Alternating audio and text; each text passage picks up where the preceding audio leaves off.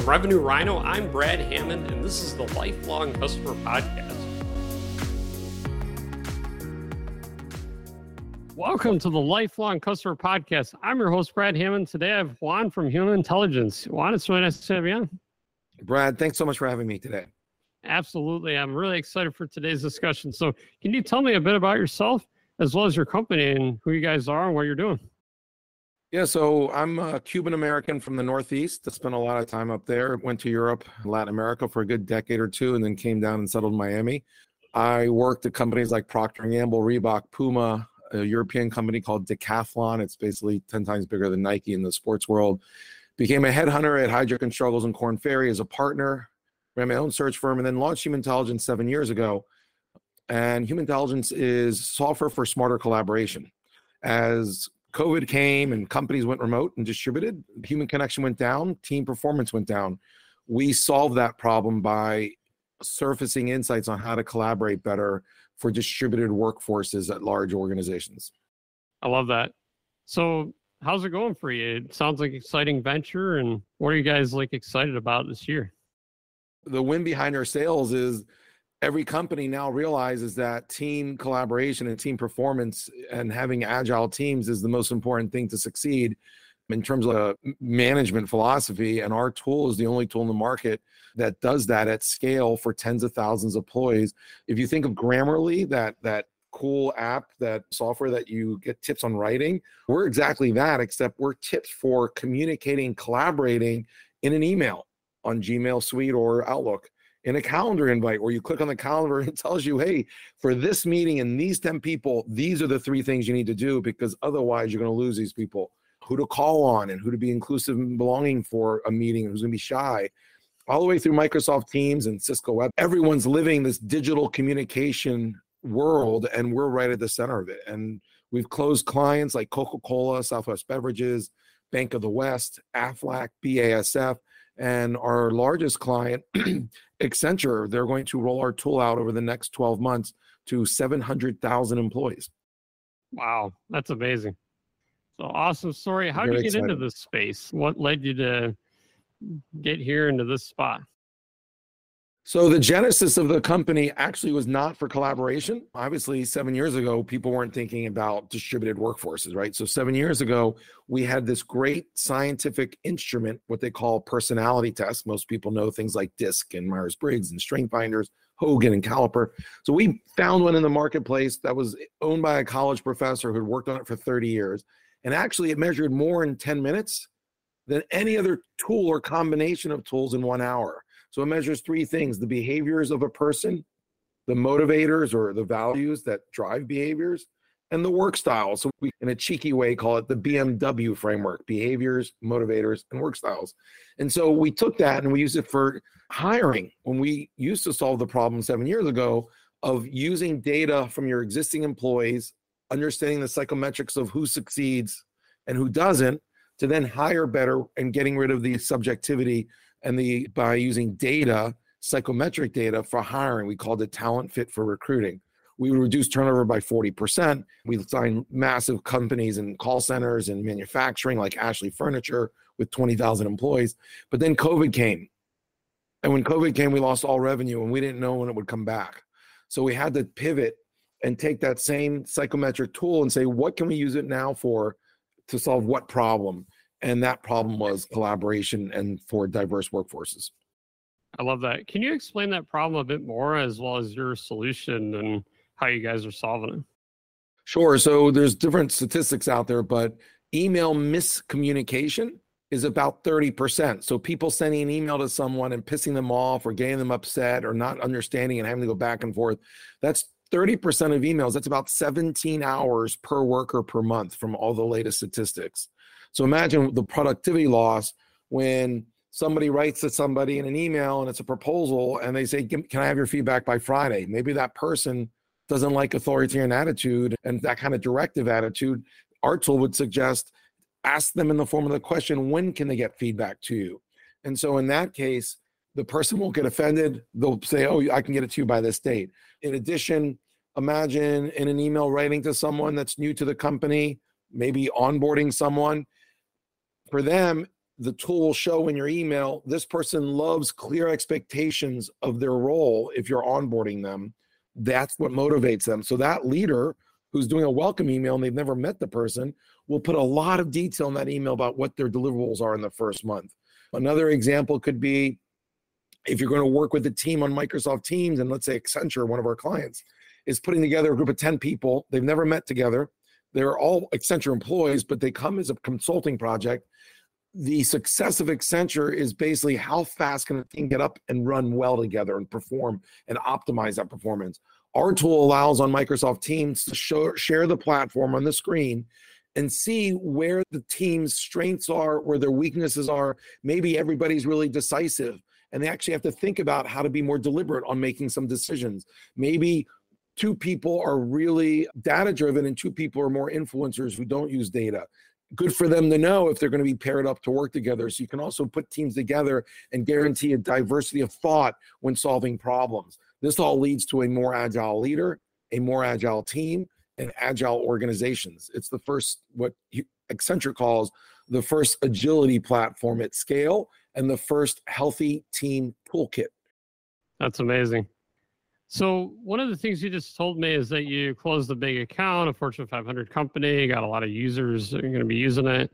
What are some of the tactics and strategies you've used to grow the company, and what advice do you have for other entrepreneurs out there when it comes to growing a company and getting securing those first big customers and all that stuff. I've had a lot of failures and learnings in these seven years. We only have 20 minutes, so I'll skip the three hours of insights. First, I hired ahead of where we got. So I thought that we were going to grow consistently.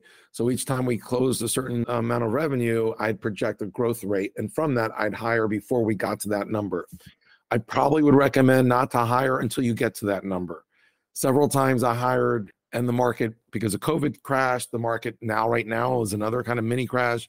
And so i've had to go through these ebbs and flows of hiring people but then letting them go because the revenues gets hit by external get the market gets hit by or our company gets hit by external factors. So that's one thing just don't hire ahead of where you're going to go or hire ahead of plan.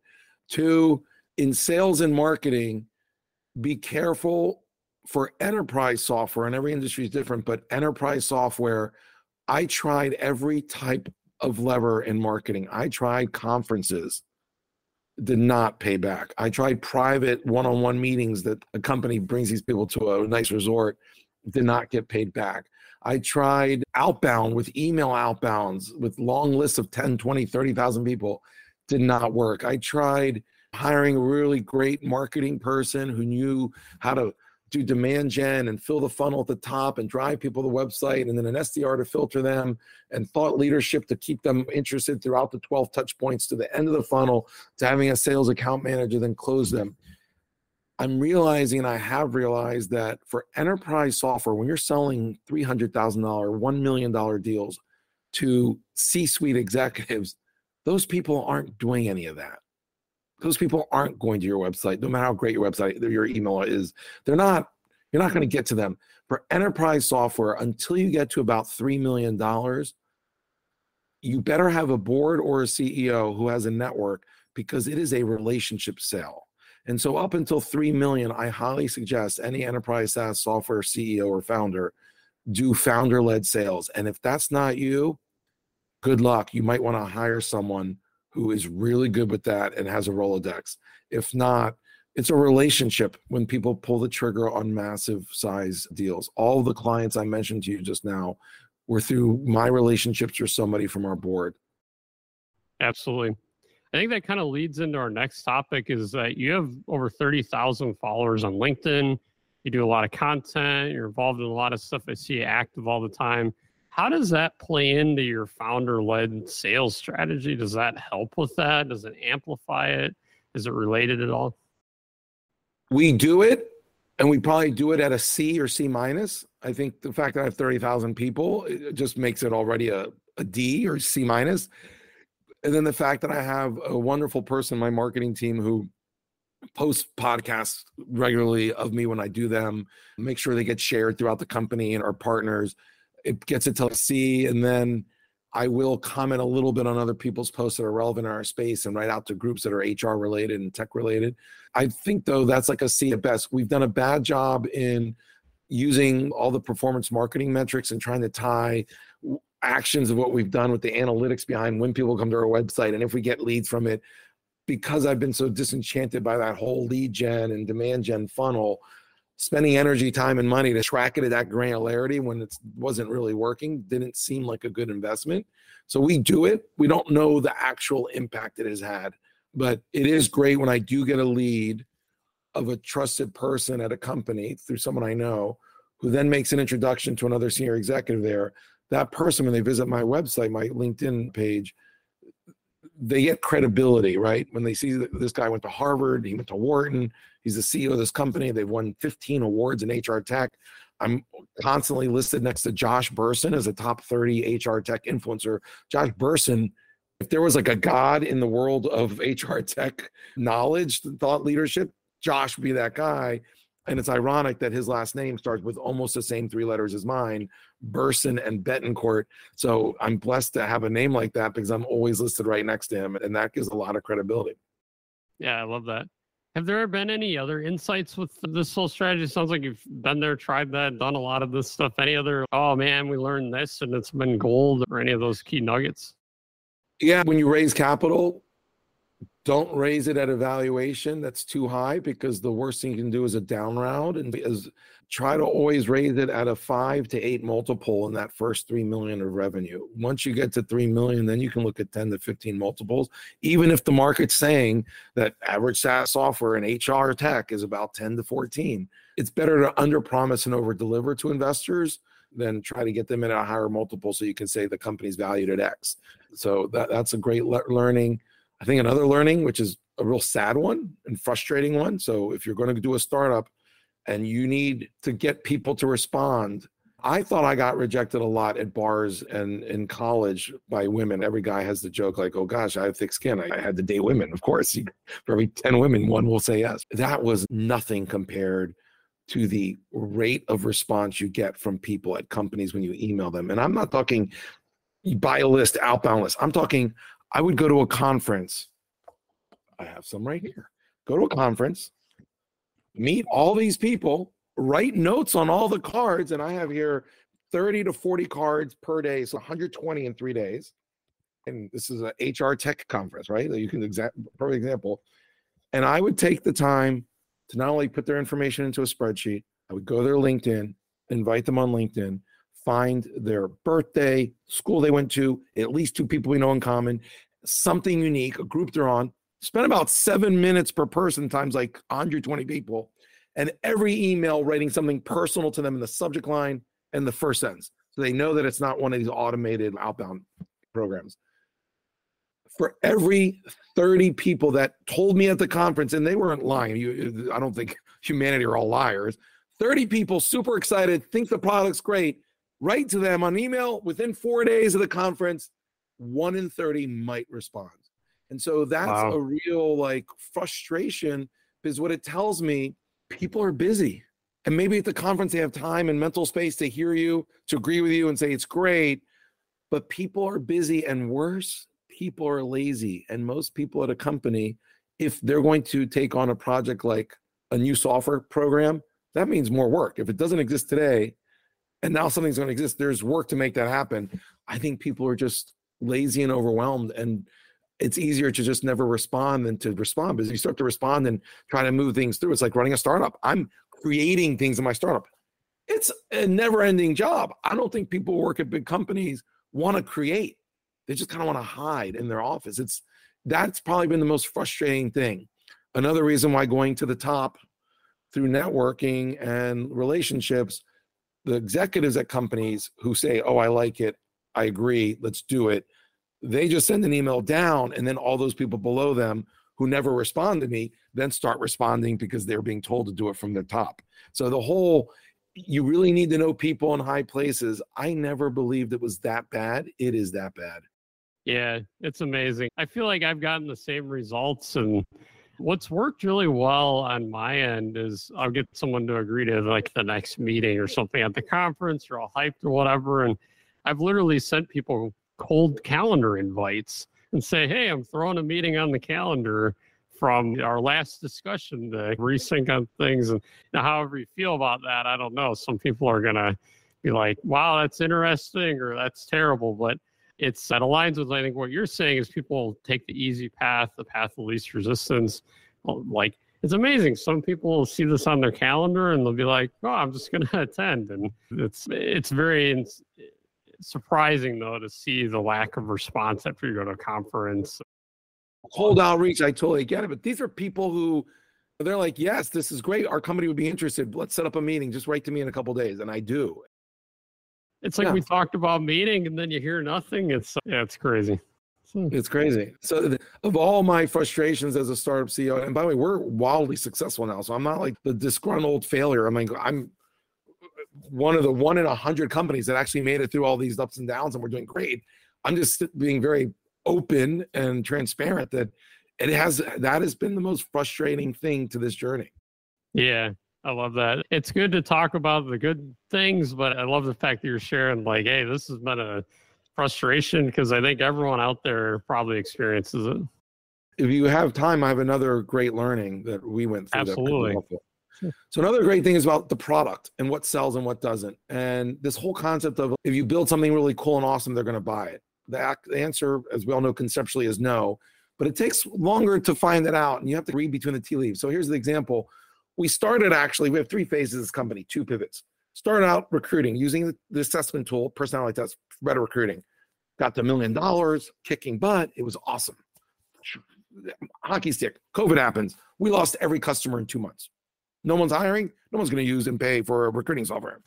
And there's no end in sight, right? People are thinking this could be two years. So I had to fire half my company. I had to pay the rest of the people purely in equity. It was not good. So then we thought this great little personality test. If recruiting's not happening, where else can we use it? Oh, we can use it for the whole life cycle of the employee, not just recruiting, but onboarding, team. How does a team aggregate the data for a group of people? For all the way up to the division, for divisional culture, all the way up to the culture for a CEO. We called it the CEO culture dashboard, all the way to career mobility, right? All great modules. It would take like now an hour to show our platform. We went from a very niche product to a very platform, huge solution. The problem there was, and we called it, so we went talent fit for recruiting. Second phase was culture management, CAS, culture as a service, measure, manage, and hire for culture. Sounds beautiful, makes sense. Got meetings. Everyone is interested in their culture We'd show the product. The demo took a while because we had so many modules. People then would say, awesome, love it. And it was a neat product and it still exists, right? And it was a platform, but at the end of the day, we were only closing one of five companies that we met with. There's no competition. Nobody else does what we do. Why would we only close one of five? We got back to a million dollars, so we thought that things were going well. But the reality was, one in five, what we learned was many didn't have a budget for something called culture because that's not a budget line item. Why didn't they have a budget line item? Because that's not a problem on their top three problems. Our culture, we need to fix it and look for software. No, they have an applicant tracking system budget. They have an HCRIS, like for payroll budget. They have like mission critical line items for budget. And even though they all five would love our product, only one would buy it. They weren't going to competitors, there were none.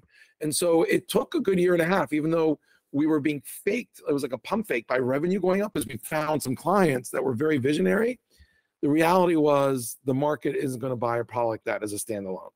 And so that's when we did the second pivot to one problem within that suite was the communication tool that a lot of them really liked and were using a lot more in terms of adoption. And so we pivoted to that more niche angle of smarter collaboration, solving a problem, a specific problem for team collaboration for knowledge workers. And we did a lot of research around that problem. And it was really something that was preeminent everywhere versus culture management sounds nice. Everybody talks about it but it's not a problem. So beware when solving up when creating products start with what's the problem it solves. And if you can't articulate it well don't build that product no matter how cool it is. Yeah i love that. So when you pivoted did you pitch it and then build it when like you started getting traction or did you build it and do so it at the same time or the smarter collaboration product or module, we already had it as part of the platform. It was one of five tools. So what we did was you just they were always decoupled, so you can always buy one or the whole thing or one of the, each. So what we did was just change our website, our marketing positioning, and our pitch deck, and just focused on that one module. So we didn't mm. have to rebuild anything. We already had it working for Outlook and for Slack. What we then did was invest a lot in, and when we saw the traction for those two tools and ask clients, where else would you want it? The answer that kept coming up for Fortune 1000 was Microsoft Teams. Everyone in the world at a large company is on Microsoft Teams. And so we then took that whole platform and put everything into Microsoft Teams. So now we piggyback on existing collaboration tools. So we now sell not a platform, we say we sell a plugin. Much easier obstacle to overcome when you're selling a company on a plugin versus a mm-hmm. platform. Oh my God, but we're already doing Workday or Oracle. We don't have time for a platform. Oh, a plugin? Oh, you hit a button and now 10,000 people can use it? Oh, that's easy.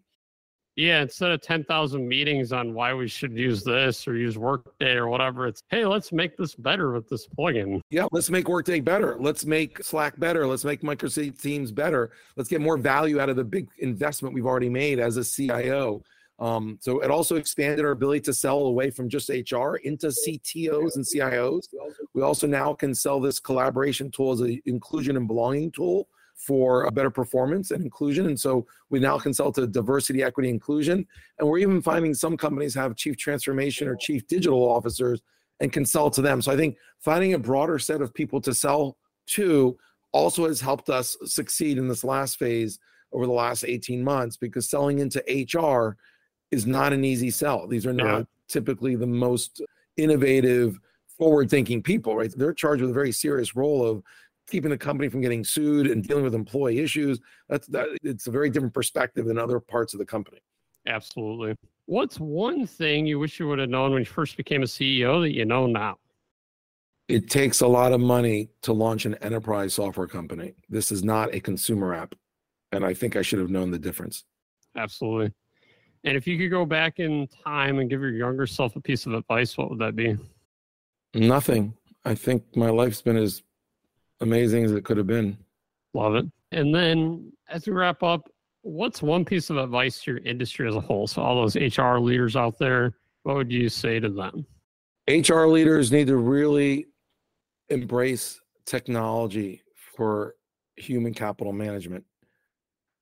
Contrary to what they might believe, technology can actually make work more human. Humantelligence, our company, is one example of that which is a software that's fun and that really does make people more connected, engaged, productive, and happy. And so in the past, technology has seen to have been about only processes. I think now it's getting to the point where it's about people and engagement.